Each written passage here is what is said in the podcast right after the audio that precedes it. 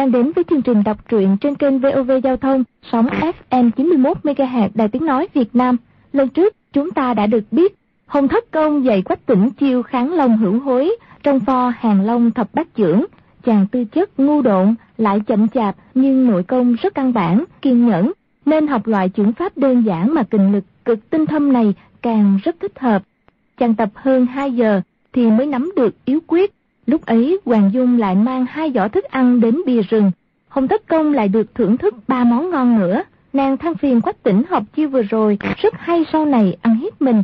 Thế là Hồng Thất Công dạy nàng bộ quyền pháp, tiêu giao du gần 2 giờ, Hoàng Dung đã múa thuần thuộc đủ 36 chiêu. Hoàng Dung là một cô gái cực kỳ có bản lĩnh nấu nướng kỳ diệu. Suốt một tháng, nàng nấu không lặp lại món nào. Tên món ăn rất văn hóa, lấy từ các điển tích kinh thư. Cứ nhai một miếng, lại thấy một mùi mới, biến ảo đa đoan, giống chiêu thức của cao thủ nhiều tầng lớp đánh mãi không hết, người ta không lường hết được. Ngay cả các món ăn bình dân cũng biểu hiện công phu kỳ diệu như đạo lý võ học trong bình đạm có thể bộc lộ sự thần kỳ. Cứ như thế, hơn một tháng, Hồng Thất Công đã dạy cho Quách Tỉnh 15 chiêu trong hàng long thập bát trưởng.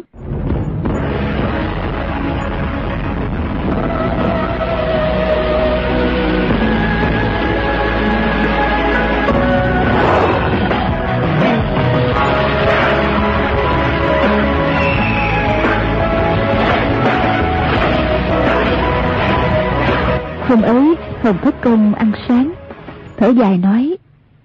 Hai đứa nhóc này, ba người chúng ta đã ở chung một tháng rồi, phải chia tay thôi.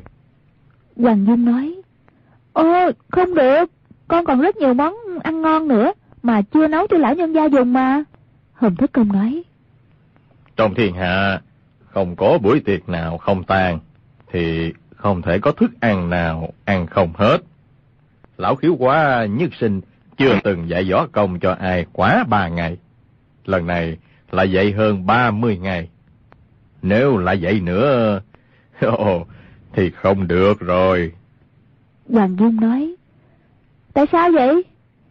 Hồng Thất Công nói, Bản lĩnh giữ nhà của ta đã dạy hết cho các ngươi rồi. Hoàng Dung nói, Người tốt thì làm gì cũng phải tới cùng chứ. Người dạy hết 18 chiêu trưởng pháp cho y, há không tốt đẹp hay sao? Hai đứa nhỏ các ngươi thì được tốt đẹp, nhưng lão khiếu quá ta lại không được tốt đẹp gì. Hoàng Dung trong lòng lo lắng, xoay chuyển ý nghĩ, muốn tìm cái khác, để y đem ba chiêu còn lại dạy hết cho quách tỉnh. Nào ngờ, Hồng Thất Công khoát cái hồ lô lên, cũng không nói thêm câu nào, nên ngang đi ra. Quách tỉnh vội đuổi theo. Hồng Thất Công thân pháp rất mau lẹ, trong chớp mắt đã không thấy dấu vết bóng dáng đâu nữa. Quách tỉnh đuổi vào khu rừng tùng, kêu lớn. Thất công! Thất công! Hoàng Dung cũng đuổi theo, cũng kêu ầm lên. Chỉ thấy gian rừng có bóng người chớp lên. Hồng Thất Công chạy tới mắng. Hai đứa nhóc xấu xa các ngươi, lăng nhăng theo ta làm gì? Muốn ta dạy nữa thì khó lắm đó. Quách tỉnh nói. Lão nhân gia người đã dạy rất nhiều, đệ tử đã trong lòng thỏa mãn, đâu dám đòi hỏi thêm. Chỉ là chưa được tạ ơn được của lão tiền bối thôi. Nói xong, quỳ xuống, bình bình, bình bình, dập đầu liên tiếp mấy cái. Hồng Thất Công biến sắc, quát. Đứng lên, ta dạy võ công cho ngươi, thì đó là trả tiền thức ăn y thị nấu. Chúng ta không có danh phận thầy trò gì cả. Rồi cũng quỳ xuống, dập đầu lại trả quách tỉnh. Quách tỉnh trả sợ, vội quỳ xuống đáp lễ. Hồng Thất Công vươn tay một cái, đã điểm trúng quyệt đạo bên sườn y. Quách tỉnh hai gối hai cầm, không thể động đậy. Hồng Thất Công hướng về y, dập đầu bốn cái, rồi mới giải khai quyệt đạo cho y. Nói, Nhớ đó, không được nói là người dập đầu lại ta, là đệ tử của ta đâu. Quách tỉnh lúc ấy mới biết, y tính tình cổ quái, không dám nói gì nữa. Hoàng Dung thở dài nói, Hey, thất công, người đối xử với chúng con tốt như vậy, bây giờ lại phải chia tay. Con vốn nghĩ sắp tới sẽ gặp lại người, lại nấu vài món mời người ăn. Chỉ sợ... Chỉ sợ... Ê, chuyện này chưa chắc đã được như ý. Hồng Tất Công hỏi. Tại sao? Hoàng Dung nói. Những kẻ đối đầu muốn làm khó chúng con rất là đông. Ngoài gã xâm tiên lão quái kia, còn có không ít bọn xấu xa. Thế nào cũng có một ngày, hai người chúng con phải chết ở trong tay người ta. Hồng Tất Công cười khẽ nói. chết cũng tốt chứ, có ai không chết đâu. Hoàng Dung lắc đầu nói. Chết không có quan trọng, con sợ nhất là họ bắt con á. Biết từng được người dạy qua võ nghệ cho con, lại từng nấu thức ăn cho người ăn. Lúc đó bác còn phải nấu các món ăn ngon lành, nhà ai sáo ngọc, nghe mai rụng, hăm bốn lỗ cầu trăng sáng chiếu, từng món từng món luôn cho họ ăn. Thật không khỏi là mất oai danh của lão nhân gia đó. Hồng Thất Công thừa biết là nàng nói khích, nhưng nghĩ tới có người bắt nàng phải nấu nướng, mà những món ăn tuyệt diệu ấy mình rõ ràng còn chưa ăn hết. Cũng không nhịn được tức giận, bèn hỏi. Mấy đứa ấy là ai? Hoàng Nhung nói, có một người là quan hà lão quái sa thông thiên, dáng vẻ rất là khó coi. Bấy nhiêu món ăn ngon của con không khéo sẽ bị y ăn hết đó. Hồng Thất Công lắc đầu nói. sa thông thiên, có ra cái gì? Thằng tiểu tử ngu ngốc quách tỉnh này, cứ luyện thêm một hai năm là có thể thắng y rồi, không cần phải sợ nữa. Hoàng Dung lại nói tới tên họ của nhà sư Tây Tạng, Linh Trí và Bành Liên Hổ, hai người. Hồng Thất Công đều nói. Có ra cái gì? Đến khi Hoàng Dung nói tới thiếu chủ Bạch Đà Sơn, Âu Dương Khắc, Hồng Thất Công thoáng sửng sốt. Hỏi kỹ, người ấy xuất thủ và thân pháp ra sao? Nghe Hoàng Dung nói xong, liền gật đầu nói. Quả nhiên là y. Hoàng Dung thấy y thần sắc nghiêm trọng, nói Người này lợi hại lắm phải không? Hồng Thất Công nói Âu Dương khác có ra cái gì? Lão độc vật chú y mới thật là lợi hại. Hoàng Dung nói Lão độc vật hả? Là ai? Y có lợi hại cũng không thể hơn lão nhân gia người được. Hồng Thất Công không đáp, trầm ngâm hồi lâu rồi nói Dung thì cũng không chênh lệch nhiều lắm. Nhưng qua hơn hai mươi năm nay, hơn hai mươi năm nay, y dụng công rèn luyện để tỉ thí với ta, chứ không phải như lão khiếu quá, chỉ là luyện ăn tập uống. Nhưng muốn thắng lão khiếu qua cũng không phải là dễ đâu. Hoàng Dung nói, vậy nhất định y sẽ không thắng được lão nhân gia người. Hồng Thất Công lắc đầu nói, Cái đó còn chưa chắc, còn phải xem đã. Được rồi, thằng cháu của lão độc vật Âu Dương Phong mà muốn làm khó người thì chúng ta không thể bỏ qua được. Lão khiếu quá lại ăn thức ăn của người thêm nửa tháng vậy. Chúng ta phải nói trước, trong nửa tháng này chỉ cần có món nào ăn hai lần thì lão khiếu qua sẽ dỗ đích đi ngay. Hoàng Dung cả mừng, có ý muốn phô trương tài nghệ, những món nấu nướng đưa lên cố nhiên hoàn toàn không trùng nhau, ngay cả miếng gạo ăn cơm cũng cực kỳ tinh xảo, không món nào giống nhau. Xào lăn thịt nướng, thịt hấp, phở cảo, cơm rang, canh, dê gỏi cuốn, miếng đậu xanh, giá dời biến hóa khôn lường. Hồng Thất Công cũng phấn phát tinh thần, chỉ điểm cho Quách Hoàng hai người cách lâm địch ứng phó, phòng thân giữ mạng. Chỉ là ba chiêu cuối hàng long thập bát trưởng cũng không dạy thêm. Quách tỉnh về hàng long thập ngũ trưởng cố nhiên đã lãnh hội càng nhiều, nhưng chưa thức võ nghệ học được của Giang Nam lục quái cũng nhờ đó mà gia tăng quay lực không ít. Hồng Thất Công trước 35 tuổi, võ công rất phức tạp, quyền pháp, trưởng pháp, luyện qua, quả thật không ít. Lúc ấy đem hết những quyền cước ly kỳ cổ quái dạy cho Hoàng Dung. Thật ra cũng chỉ đùa giỡn với nàng, giá dời đủ trò, nói không thể có quay lực khắc địch chế thắng bằng 15 chiêu chất pháp trong hàng long thập bát trưởng. Hoàng Dung cũng chỉ thích đùa giỡn, chứ không chuyên tâm học võ. Một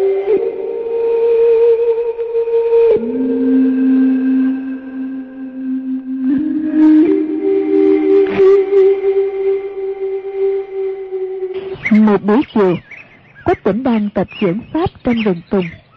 Hoàng Dung đi nhặt quả tùng, nói phải thêm măng tre và mơ chua để nấu một món ăn đặc biệt. Danh mục tự nhiên đã có, gọi là tối hàng tam hữu.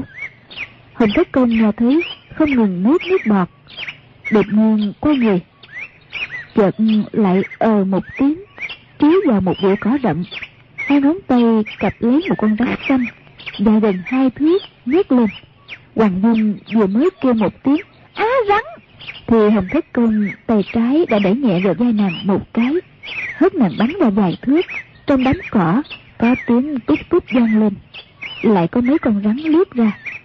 Hồng Thất Công trút bổng liên tiếp dung ra, chiêu nào cũng đập vào chỗ cách đầu rắn bảy tấc, đánh tí là chết. Hoàng Dung đang kêu lên một tiếng khen ngợi, đột nhiên sau lưng có hai con rắn không tiếng động nào giọt lên mổ vào bối tâm của nàng. Hùng Thất Công biết loại rắn xanh này thân hình tuy không lớn nhưng vô cùng độc hại. Sau cơn hoảng sợ đang tìm cách giải độc cho nàng? Chỉ nghe tiếng xì xì không dứt. Trước mắt, hơn mười trượng, có hàng dạng cái đầu lúc nhúc bầy rắn ung ung kéo tới. Hùng thất công, tay trái, nắm hơn hoàng dung tay phải, kéo có tỉnh. Sải chân chạy ra khỏi rừng, trở về cái cách điếm. Cúi đầu nhìn thấy thần sắc hoàng dung vẫn như thường. Trong lòng vừa sợ, vừa mừng, vội hỏi.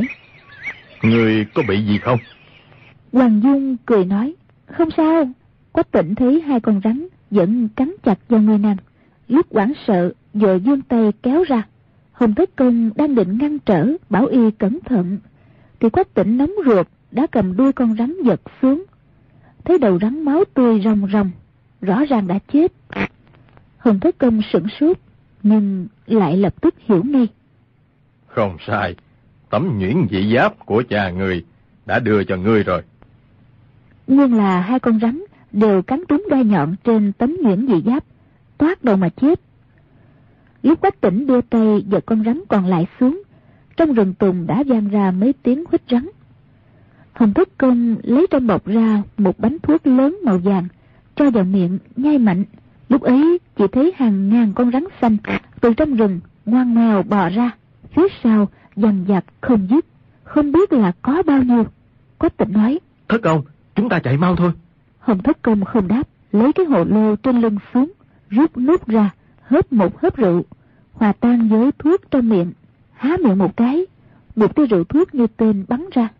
Y lê đầu một vòng từ trái qua phải. Tia rượu thuốc ấy đã dạch thành một đường vòng cung trước mặt ba người. Con rắn xanh đi đầu, ngửi thấy mùi rượu thuốc, lập tức lăn ra cứng đờ, bất động. Đám rắn xanh phía sau cũng không dám vượt qua cứ dồn lại thành một đám. Nhưng đám rắn phía sau vẫn không ngừng cuồn cuộn từ rừng tùng đổ ra. Đám rắn đi trước, lại quay đầu, bò lui. Xa trận lập tức đại loạn. Hoàng dung vỗ tay khen hay. Chợt trong rừng tùng có mấy tiếng kêu quái dị vang lên. Ba hán tử mặc áo trắng lao ra. Trên tay đều cầm một cái sào gỗ dài hơn hai trượng. Miệng quát tháo, dùng sào dài khua phía sau xà trận như một đồng xua trâu dê vậy. Hoàng dung ban đầu thấy rất thích mắt, kế thấy phía trước đều là rắn xanh, cử động ngon ngoe bất giác muốn nôn trong cổ họng lợm giọng, há miệng đình nôn hùng thất công ờ một tiếng, đưa gậy trúc khều một con rắn xanh dưới đất lên. Ngón cái và ngón trỏ, tay trái, cặp chặt đầu rắn. Móng tay úp nạo một cái vào bụng rắn, khoét luôn một lỗ lấy ra một túi mật rắn màu xanh nói nuốt mau vào đừng nhai dở đắng lắm đó. Hoàng dung theo lời nuốt xuống. Trong giây lát đã thấy nhẹ nhõm quay lại hỏi quách tỉnh tỉnh ca ca ngươi có chóng mặt không? Quách tỉnh lắc lắc đầu. Nguyên là y đã uống máu quý của con mãng xà bách độc không thể xâm phạm. Rắn xanh trong rừng tuy nhiều nhưng chỉ đuổi theo hồng thất công và hoàng dung hai người chưa ngửi thấy mùi trên người quách tỉnh, đều vội vàng sợ hãi, tránh xa. Hoàng dung nói, thất công, đồ đáng này là có người nuôi đó. Hồng thất công gật gật đầu, mặt đầy vẻ tức giận, nhìn ba hán tự áo trắng. Ba người ấy thấy hồng thất công lấy mật rắn cho hoàng dung nuốt, cũng căm giận vô cùng. Chỉnh lý xà trận, rồi sải chân bước tới. Một người cao giọng mắng, ba con ma rừng các ngươi, không muốn sống phải không? Hoàng Dung ứng tiếng, mắng lại. Đúng đó, ba con ma rừng các ngươi không muốn sống phải không? Hồng Thất Công cả mừng, khẽ vỗ vai nàng, khen nàng chửi rất hay. Ba người kia cả giận, người trung niên vẻ mặt vàng giọt, đứng giữa, nhấc chiếc sào dài lên, giọt tới, đâm Hoàng Dung. Chiếc sào rít gió, kinh lực không phải yếu. Hồng Thất Công đưa trúc bổng ra, đè lên. Chiếc sào dài lập tức dừng lại. Người ấy hoảng sợ, hai tay kéo mạnh lại. Hồng Thất Công run tay một cái, quát lên. Cút đi! Người ấy lập tức ngã ngửa về phía sau, đè vào xa trận, làm chết mấy chục con rắn xanh. May là y có uống thuốc trước, bầy rắn mới không dám cắn y. Nếu không, lúc ấy làm sao còn tính mạng. Hai người còn lại cả kinh, lui lại vài bước, đồng thanh hỏi. Sao thế? Người kia định nhảy lên, nào ngờ cái ngã ấy quá nặng, toàn thân tê rần. Mới nhảy lên được một nửa, lại rơi xuống, lại đè chết mấy mươi con rắn độc. Hán tử mặt trắng bên cạnh, chìa chiếc xào ra cho y nắm, rồi kéo y đứng lên. Chuyện xảy ra như thế, ba người kia làm sao dám động thủ nữa. Nhất tề, lui vào giữa bầy rắn. Người vừa ngã kêu lên. Người là ai? Có dám để lại tên họ xem nào? Hồng Thất Công hô hô cười rộ, không đếm xỉa gì tới. Hoàng Dung kêu lên. Các ngươi là ai? Tại sao xua bấy nhiêu rắn độc ra đây hại người? Ba người nhìn nhau một cái, đang định trả lời. Chợt thấy trong rừng tùng có một thư sinh áo trắng, thông thả bước ra. Tay cầm chiếc quạt, đi thẳng vào giữa bầy rắn, lên tận phía trước.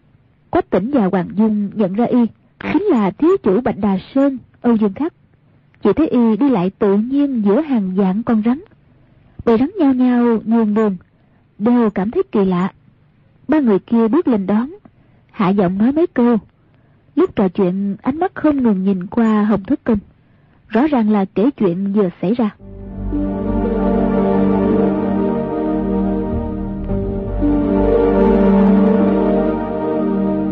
Âu Dương Khắc trên mặt thoáng hiện vẻ kinh ngạc, rồi lập tức bình tĩnh trở lại, bước lên thi lễ, y nói.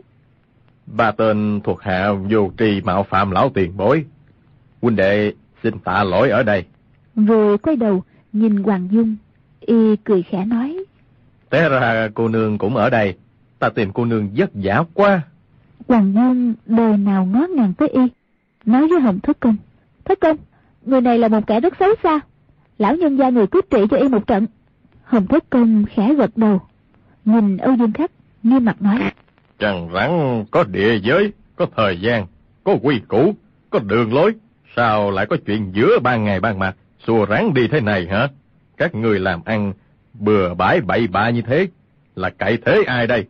Âu Dương Khắc nói. Đám rắn này từ xa tới, đói quá không thể theo quy củ bình thường được. Hồng Tất Công nói. Các người đã đã thương bao nhiêu người rồi? Âu Dương Khắc nói. Chúng tôi đều thả rắn ngoài đồng trống. Cũng chưa đã thương bao nhiêu người. Hồng Thất Công, hai mắt dán vào mặt y, hừ một tiếng, nói. Cũng chưa đã thương bao nhiêu người à. Người họ Âu Dương có phải không? Âu Dương Khắc đáp. Phải, té ra vị cô nương này đã nói với người rồi. Quý tính của lão nhân gia người là gì? Hoàng Dương cướp lời, nói. Tên hiệu của vị lão tiền bối này cũng không cần nói cho ngươi biết đâu. Nói ra, chỉ sợ ngươi sợ mất vía mà thôi. Âu Dương Khắc bị nàng châm chọc, nhưng vẫn hoàn toàn không tức giận.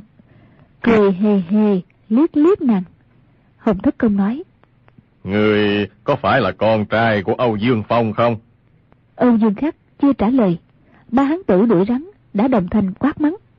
Lão ăn mày không biết trên dưới, dám lớn mật gọi danh lão sơn chủ chúng ta.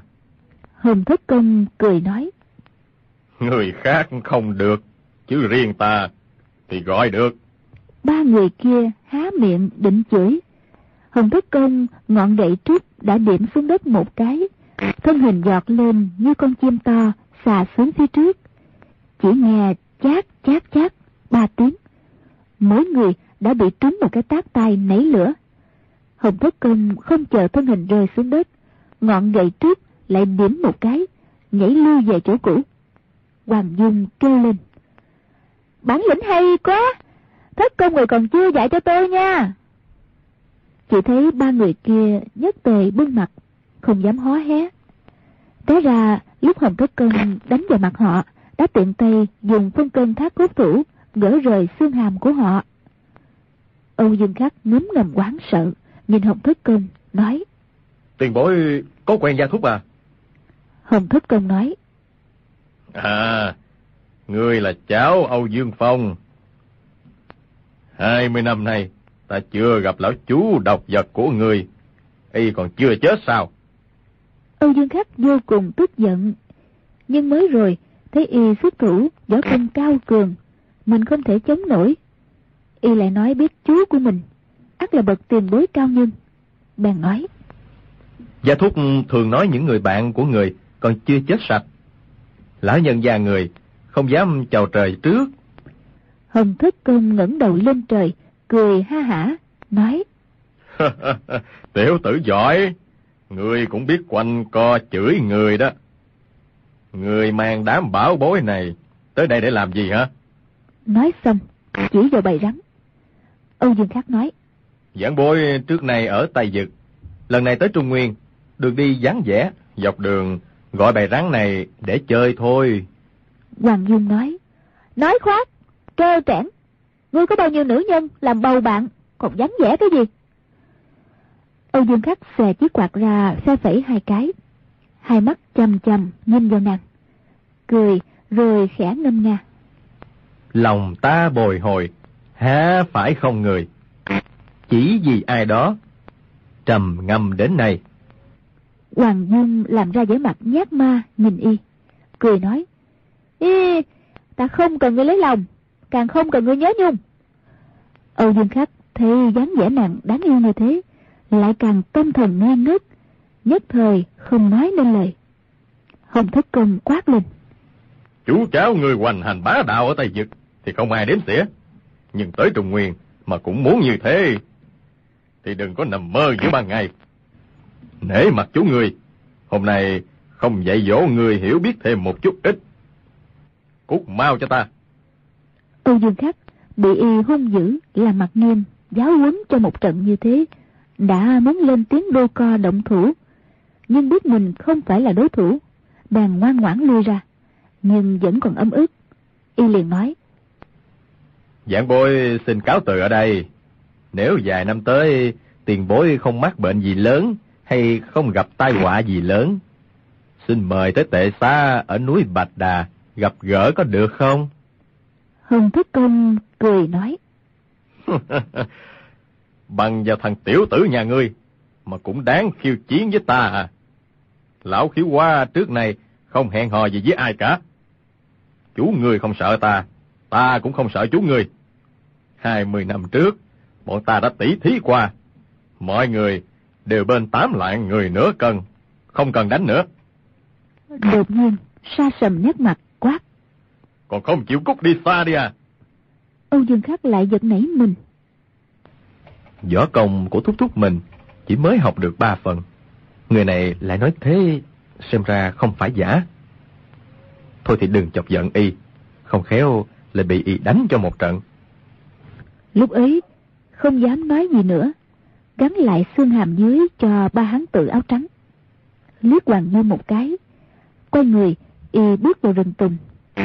Ba tên hán tự áo trắng hút một tiếng sáo kỳ lạ, xua bầy rắn xanh đi. Chỉ vì hàm dưới đau quá, miệng lại không phát ra tiếng quýt sáo, mà là ư ư a a, không thể nghe rõ. Bầy rắn lại như một làn sóng nhỏ, cuồn cuộn đổ vào rừng tùng.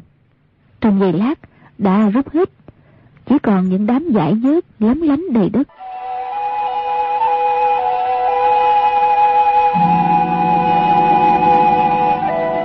Hoàng Dung nói, Thất công, trước nay tôi chưa từng thấy nhiều rắn như thế, là họ nuôi đó à?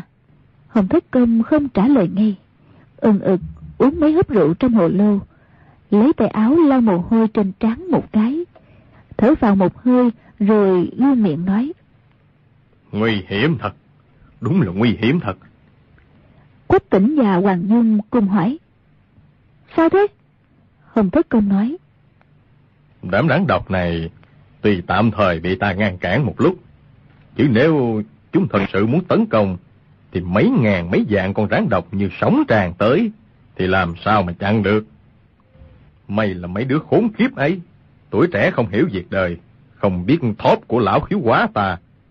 Bị ta dọa cho một trận rút lui. Nếu mà là lão độc vật đích thần tới, thì hai đứa nhóc các ngươi chắc là thê thảm rồi. Hoàng Dung nói, chúng tôi đánh không được là chạy ngay. Hồng Thất Công cười nói, Tuy lão khiếu quá không sợ y, nhưng hai đứa nhóc các ngươi làm sao mà chạy thoát khỏi tay của lão độc vật được. Hoàng Dung nói, chú của người này là ai vậy, mà lợi hại vậy? Hồng Thất Công nói, Hả? Y không lợi hại à? Đông tà, Tây độc, Nam đế Bắc cái, Trung thần thông. Cha ngươi là Đông tà, gã Âu Dương Phong ấy là Tây độc đó. Dương chân nhân võ công đệ nhất thiên hạ đã qua đời. Còn lại bốn người bọn ta tương đương nhau, đều có chỗ úy kỵ nhau. Cha người có lợi hại không? Bản lĩnh của lão khiếu quá ta cũng đâu phải kém.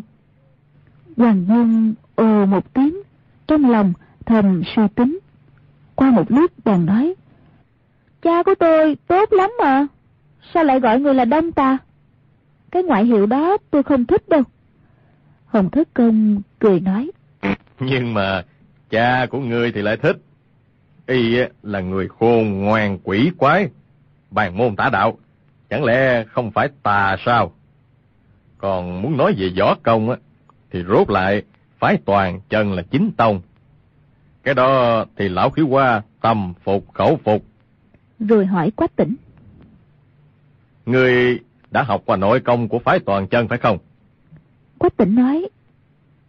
Mã Ngọc Mã Đạo Trưởng có dạy cho đệ tử hai năm. Hồng Thất Công nói.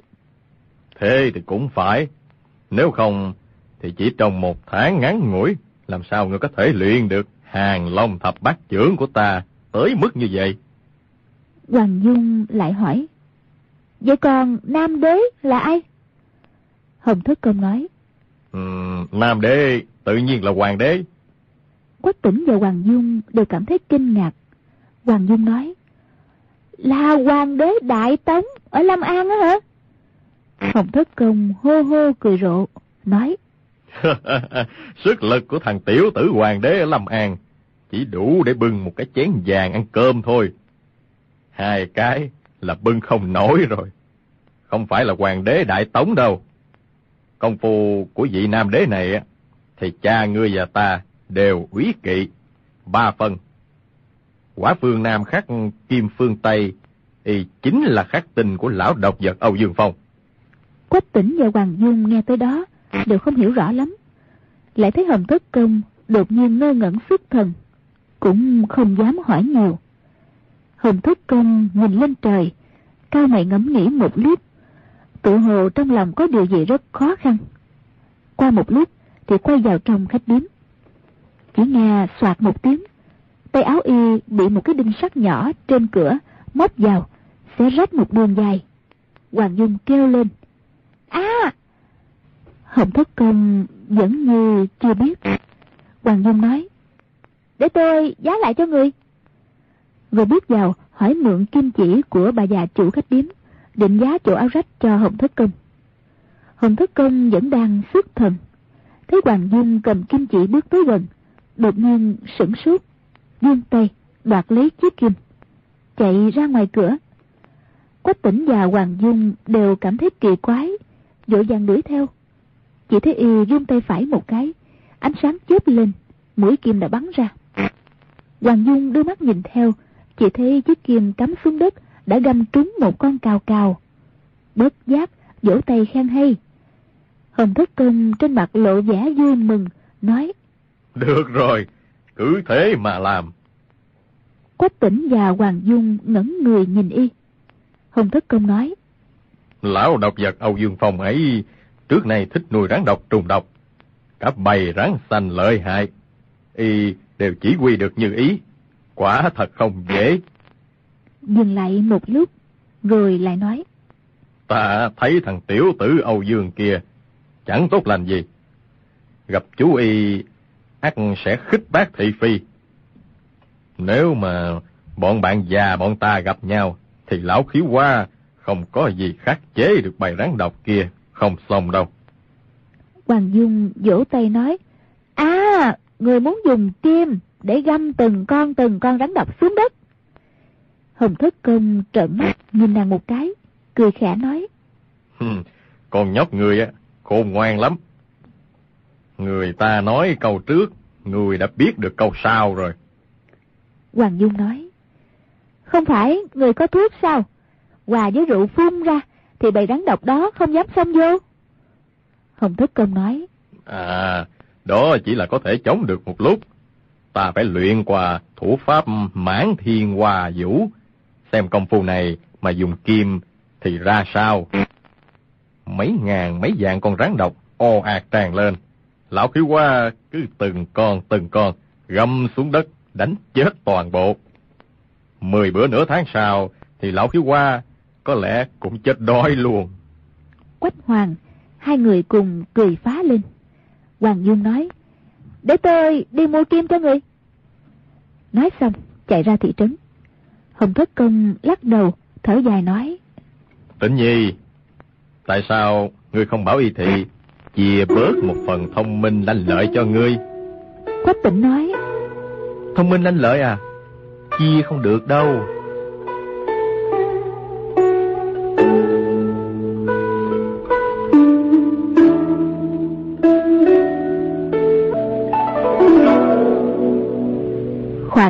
Một bữa cơm, Hoàng Dung từ thị trấn trở về, lấy trong giỏ ra hai bao kim lớn, cười nói. Tất cả kim may áo trong thị trấn này đều bị tôi mua sạch hết rồi. Mai này, đàn ông ở đây đều sẽ bị vợ chửi rủa chết luôn. Quách tỉnh hỏi. Chửi thế nào? Hoàng Dung nói. Thì chửi họ là đồ vô dụng. Tại sao lên thị trấn mà ngay cả một cái kim cũng không mua được? Hồng Thất Công hô hô cười rộ, nói. Rốt lại, còn có lão khiếu quá thông minh, không lấy vợ, khỏi bị vợ con hành hạ. Nào, chúng ta luyện công phu thôi. Hai đứa nhóc các ngươi không muốn lão khiếu quá truyền thụ cho thủ pháp ám khí này, thì làm sao được? Hoàng Dung cười một tiếng, đi theo y. Quách tỉnh lập tức nói. Thất công, tôi không học đâu. Hồng Thất Công ngạc nhiên hỏi.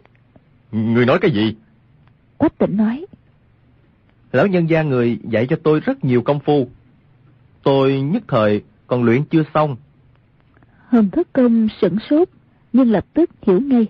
Biết y không muốn tham lam, mà mình đã nói không thể dạy thêm võ công.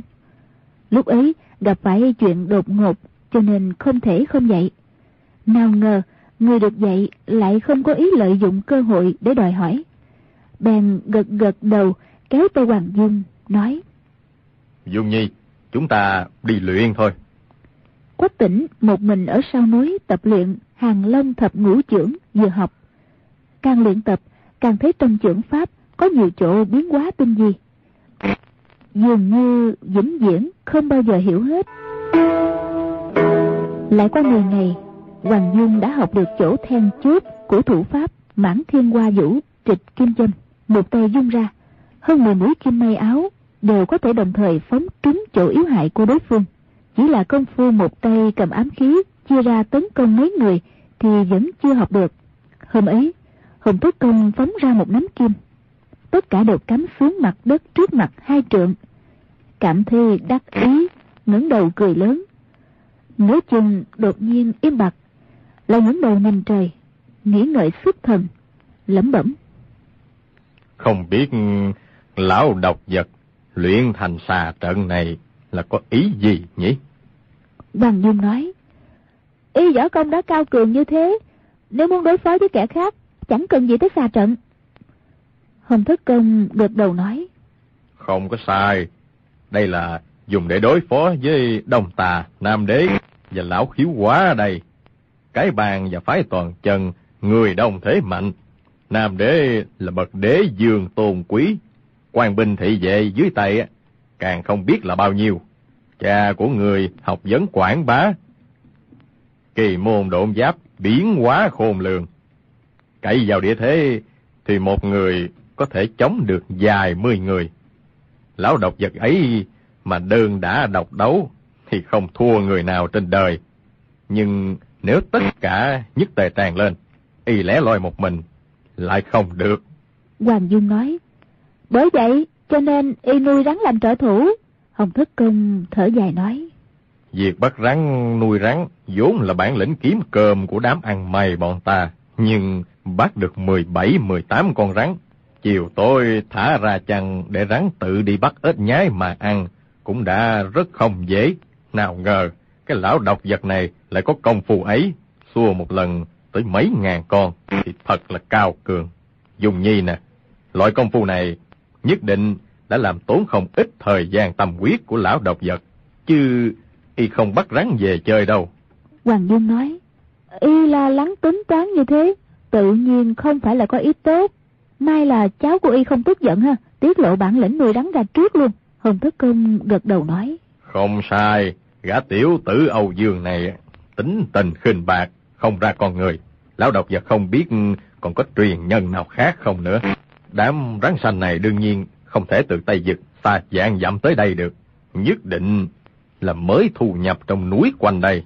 Nói gã tiểu tử Âu Dương này có bản lĩnh bắt rắn, cũng chưa chắc là đúng hết, mà phần lớn là y có mưu đồ khác. Hoàng Dung nói, đó nhất định không phải là việc tốt rồi. Mai là như thế, khiến chúng ta nhìn thấy, lão nhân gia người lại chuẩn bị sẵn cách thức đối phó với xà trận, tương lai không đến nỗi bị lão độc vật đặt vào thế trở tay không kịp. Hồng Thất Công lại trầm ngâm, nói, Nhưng y cứ lằng nhằng với ta, khiến ta phải xuất thủ phóng kim. Nếu hàng ngàn hàng vạn con rắn độc dây quanh tràn lên, thì làm thế nào? Hoàng Dung nghĩ ngợi một lúc, cũng cảm thấy không có cách nào. Bèn nói, vậy lão nhân gia người chỉ có cách thứ 36 thôi à? Hồng Thất Công cười nói, Chẳng ra cái gì, nhảy ra quanh người, sải chân chạy vào thì có đáng là cách gì chứ? Qua một lúc, Hoàng Dung chợt nói, chuyện này có thể nghĩ tới, tôi quả thật có cách tốt rồi. Hồng Thất Công mừng hỏi, Người nói coi cách gì thế? Hoàng Dung nói, lão nhân gia người chỉ cần lúc nào cũng đem hai chúng tôi theo bên cạnh ha. Gặp lão độc vật, người cứ đánh nhau với y, tỉnh ca ca thì đánh nhau với cháu của y, còn tôi sẽ dùng kim phóng từng nắm từng nắm, giết chết rắn. Chỉ có điều là tỉnh ca ca chỉ học có hàng long thập bát khuyết tam trưởng thôi à. Có quá nữa là đánh không lại thằng ngốc cười hì hì kia. Hồng Thất Công trợn mắt nói. Ngươi á, mới là con ngốc cười hì hì, á, chỉ muốn lừa ta để lấy cho tỉnh ca ca của ngươi ba chiêu trưởng pháp nữa thôi. Bằng vào tâm địa nhân phẩm của thằng tiểu tử quách tỉnh này, thì ta truyền hết cho y 18 trưởng pháp, vốn thì cũng không sao. Có điều, nếu như thế, thì há y lại không trở thành đệ tử của lão khí quá sao? Người này tư chất ngu xuẩn. Lão khí quá có loại đệ tử ngu xuẩn như thế sao? Để người ta cười cho ta thì còn gì mặt mũi. Hoàng Dung cười hì hì nói, hi hi, tôi đi mua thức ăn đây. Biết lần này không thể giữ Hồng Thất Công lại được nữa, sắp phải chia tay y ngay, nên ở thị trấn. Nàng cố tình mua những thức ăn tươi ngon, đặc biệt định nấu mấy món thức ăn thật ngon để đền đáp. Nàng tay trái xách giỏ thức ăn, thông thả trở về khách điếm, tay phải không ngừng phóng hờ lên không, luyện tập thủ pháp mãn thiên hoa vũ, gần tới khách điếm. Chợt nghe tiếng lục lạc vang lên, trên đường cái có một con ngựa thanh thông phi mau tới, một cô gái mặc quần áo trắng, cưỡi ngựa phóng tới trước khách điếm, thì xuống ngựa bước vào. Hoàng Dung nhìn lại, chính là một niệm từ, nghĩa nữ của Dương Thiết Tâm. Nghĩ cô gái này đã có hẹn kết hôn với quách tỉnh. Trong lòng chùa xót, đứng trên đường, bất giác ngơ ngẩn phước thần. Nghĩ thầm, cô nương này có gì là hay? Mà sáu vị sư phụ của tỉnh ca ca và đám đạo sĩ mũi trâu phái toàn chân lại đều ép y cưới cô ta làm vợ chứ? Càng nghĩ càng tức, tự nhủ, ta phải vô, đánh cho cô ta một trận, cho hả giận. Lúc ấy bèn cầm giỏ thức ăn bước vào khách điếm. Chỉ thấy một niệm từ ngồi ở một chiếc bàn vuông mặt đầy vẻ buồn bã. Điếm tử nhị đang hỏi nàng muốn dùng gì. Một niệm từ nói ngươi nấu một bát miếng cắt bốn lạng thịt bò chín. Điếm tử nhị ứng thanh bước đi. Hoàng dung lập tức nói chen vào thịt bò chín có gì là ngon chứ? Một niệm từ ngẩng đầu nhìn thấy hoàng dung không kìm được giật mình, nhận ra nàng là cô nương cùng cưỡi ngựa với quách tỉnh rời khỏi trung đô. Rồi đứng lên giãy tay nói, muội muội cũng tới đây à, xin mời ngồi. Hoàng Dung nói, đám đạo sĩ xấu xa, cái lão béo lùn, gã thư sinh dơ giấy kia, cũng tới đây luôn sao? Một niệm từ nói, không, ta chỉ có một mình thôi, không đi chung với bọn khu đạo trưởng. Hoàng Dung vốn rất sợ khu xử cơ. Nghe một niệm từ nói chỉ có một mình, lập tức vui vẻ ra mặt, cười hì hì, bước tới nhìn ngó. Chỉ thấy một niệm từ chân đi hài nhỏ, mình mặc áo tăng, bên tóc cắm một đóa hoa dải trắng. vẻ mặt so với lần trước vô cùng xanh xao, nhưng dáng vẻ rất đáng thương, dường như lại càng xinh đẹp. Lại thấy trên lưng nàng dắt một thanh chủy thủ, chợt động tâm niệm, đây là tính vật đính hôn giữa cha của tỉnh ca ca và cha cô ta mà. Lúc ấy bèn nói, tỷ tỷ, xin đưa ta mượn xem thanh thủy thủ của ngươi một lúc. Thanh thủy thủ này là di vật bao tích nhược lúc sắp chết lấy ra. Vợ chồng Dương Thiết Tâm cùng qua đời, thanh thủy thủ tự nhiên về tay một niệm từ. Lúc ấy, nàng thấy Hoàng Dung thần sắc kỳ lạ, vốn định không đưa, nhưng Hoàng Dung đã chìa tay, bước tới trước mặt, cũng không còn cách nào thoái thác. Chỉ đành cởi thanh chủy thủ ra, đưa cả vỏ cho Hoàng Dung. Hoàng Dung đoán lấy, trước tiên nhìn lên chui kiếm, thấy khắc hai chữ quách tỉnh. Trong lòng cá sợ, nghĩ thầm, đây là của tỉnh ca ca. Tại sao lại đưa cô ta? Bèn tiếp kiếm ra khỏi vỏ. Chỉ thấy hơi lạnh bốc lên mặt. Thầm khen một tiếng. Kiếm tốt quá. Rồi tra lại vào vỏ. Cho vào bọc. Nói. Để ta cầm trả cho tỉnh ca ca. Một niệm từ sửng sốt nói. Cái gì? Hoàng Dung nói. Trên chui chủy thủ có khắc hai chữ quách tỉnh. Tự nhiên là giờ của y rồi. Ta cầm đi trả y. Một niệm từ tức giận nói. Đây là di vật duy nhất của cha mẹ ta để lại mà. Tại sao lại đưa cho ngươi được? Mau trả lại cho ta. Nói xong, đứng phát dậy. Hoàng Dung kêu lên. Có bản lĩnh thì tới đây mà lấy nè. Nói xong chạy ra khỏi khách điếm. Nàng biết hầm thất công đang ngủ trong rừng tùng phía trước. Quách tỉnh thì đang sau núi luyện võ. Lúc ấy chạy về phía trái. Một niệm từ vô cùng tức giận. Chỉ sợ nàng cởi lên con hồng mã thì không thể nào đuổi kịp. Lớn tiếng quát thét, sải chân đuổi theo. Hoàng Dung chạy mấy vòng, tới dưới một rặng cây hòe cao cao, nhìn quanh. Thấy không có ai, bèn dừng chân, cười nói. Người thắng được ta, ta sẽ trả ngay lập tức. Chúng ta lần này tỷ thí, không phải là tỷ võ chiêu thân, mà là tỷ võ đoạt kiếm. Một niệm từ mặt đỏ bừng, nói. Muội muội, ngươi đừng có đùa nữa. Ta thấy thanh chỉ thủ này như thế nữ phụ, ngươi lấy đi làm gì? Hoàng Dung xa sầm mặt quát lên. Ai là mũi mũi của ngươi chứ?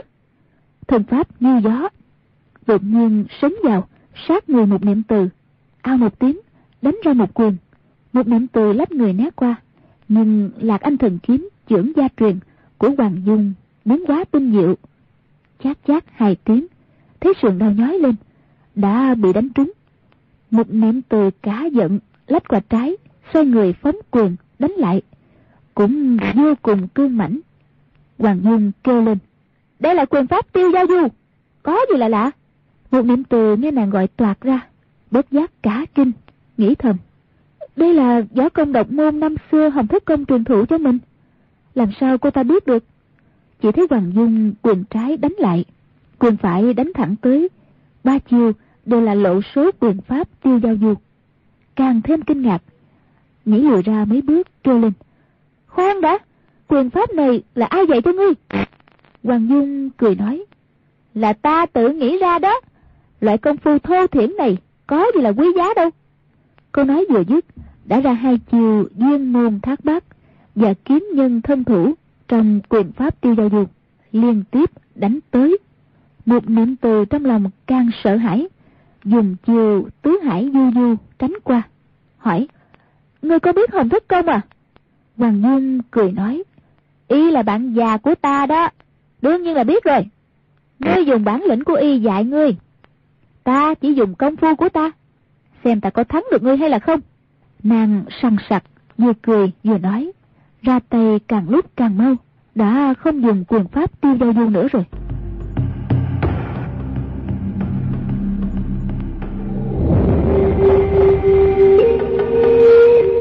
Võ nghệ của Hoàng Dung là cha nàng đích thân truyền cho, vốn cao hơn một niệm từ nhiều.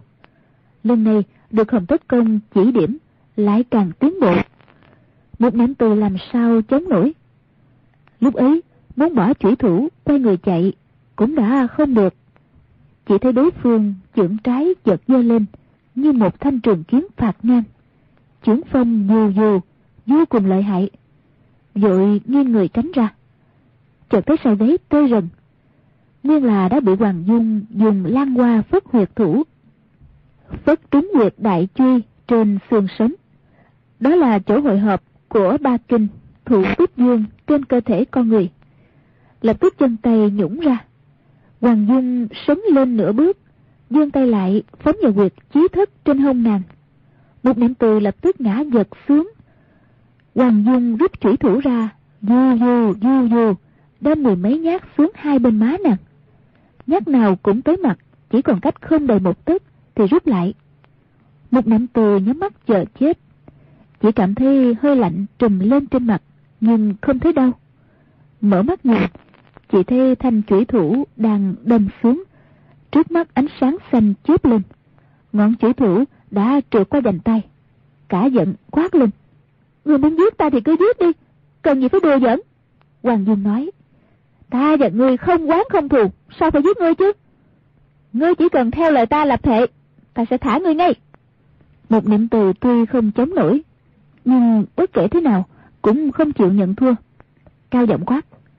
Người có giỏi thì cứ giết bản cô nương đi. Còn nếu muốn ta mở miệng cầu xin, đừng có nằm mơ.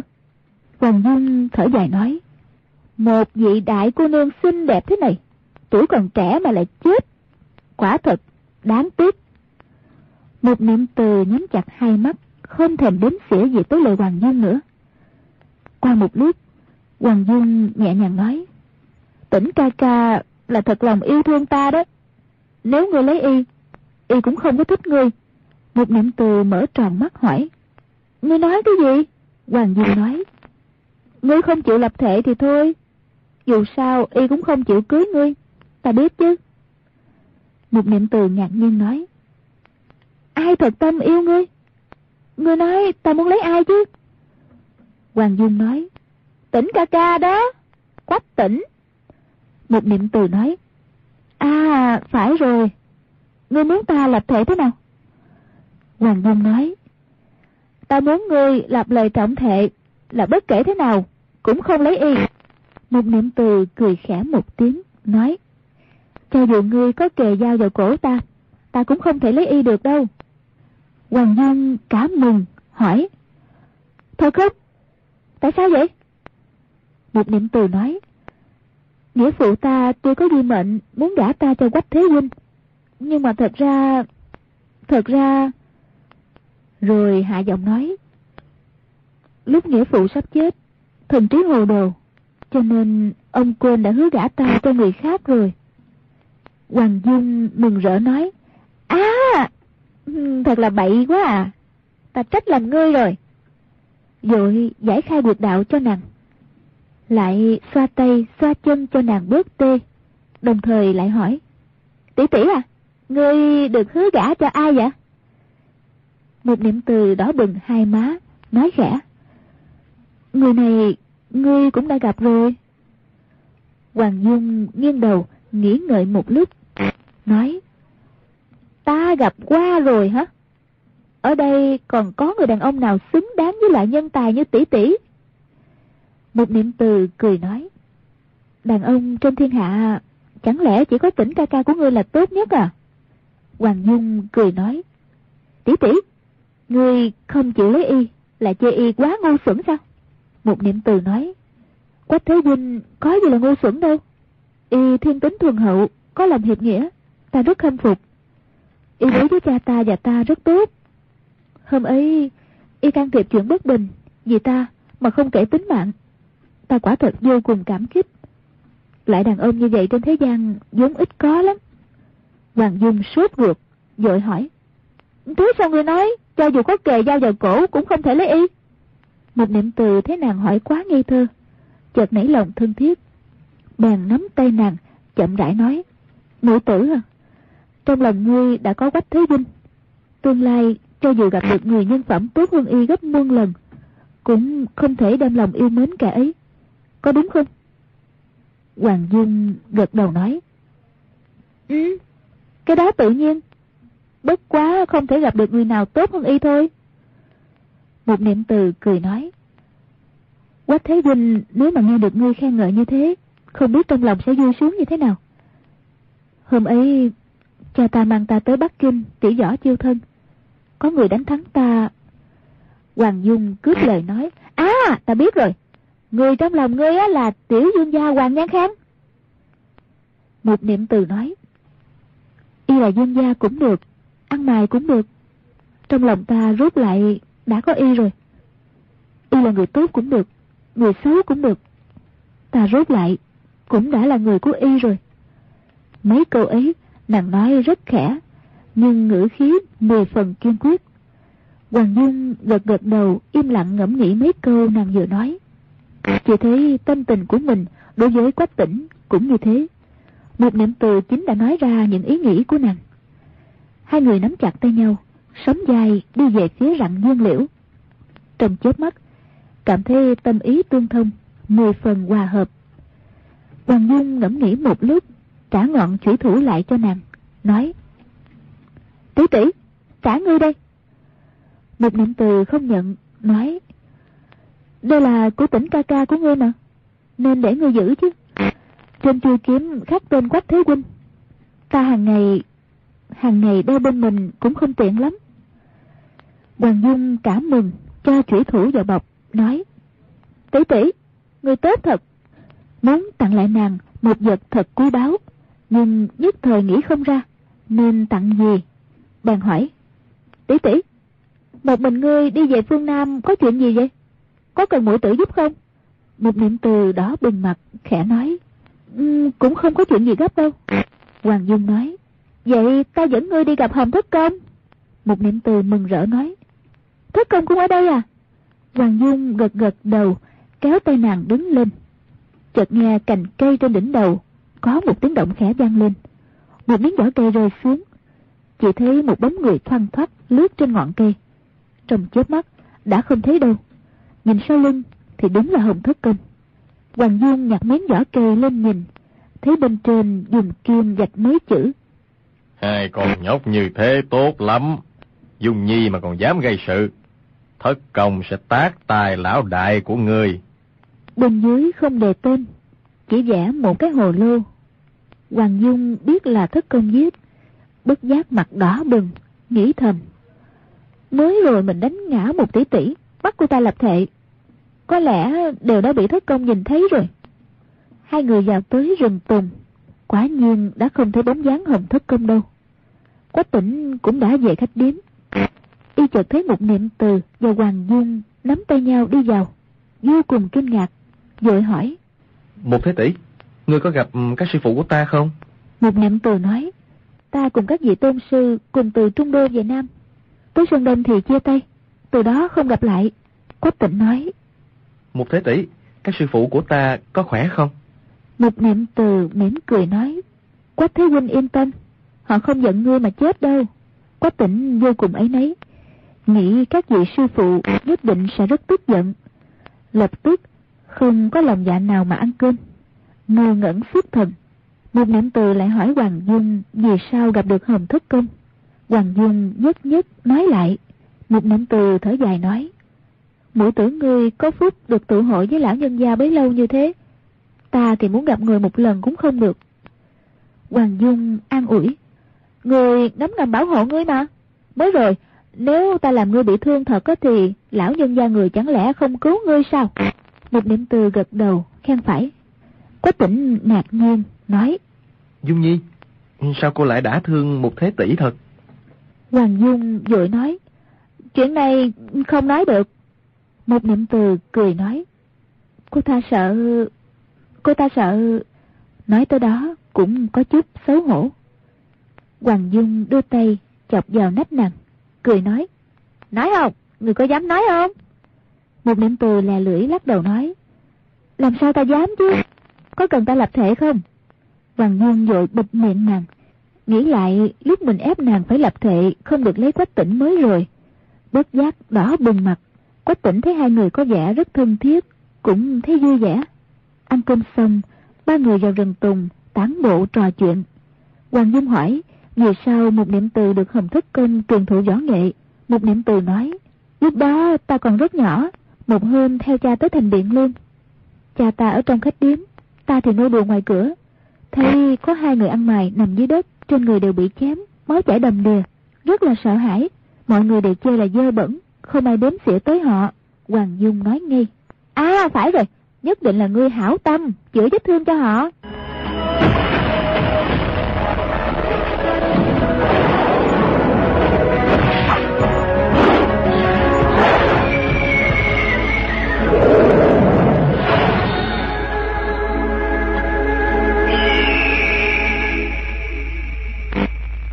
Vị và các bạn thân mến, chúng ta đã theo dõi phần 27 bộ truyện Anh hùng xạ điêu của nhà văn Kim Dung. Mời quý vị thính giả nghe phần tiếp theo vào chương trình đêm mai cũng trên kênh VOV Giao thông. Bây giờ thì xin chào tạm biệt và hẹn gặp lại.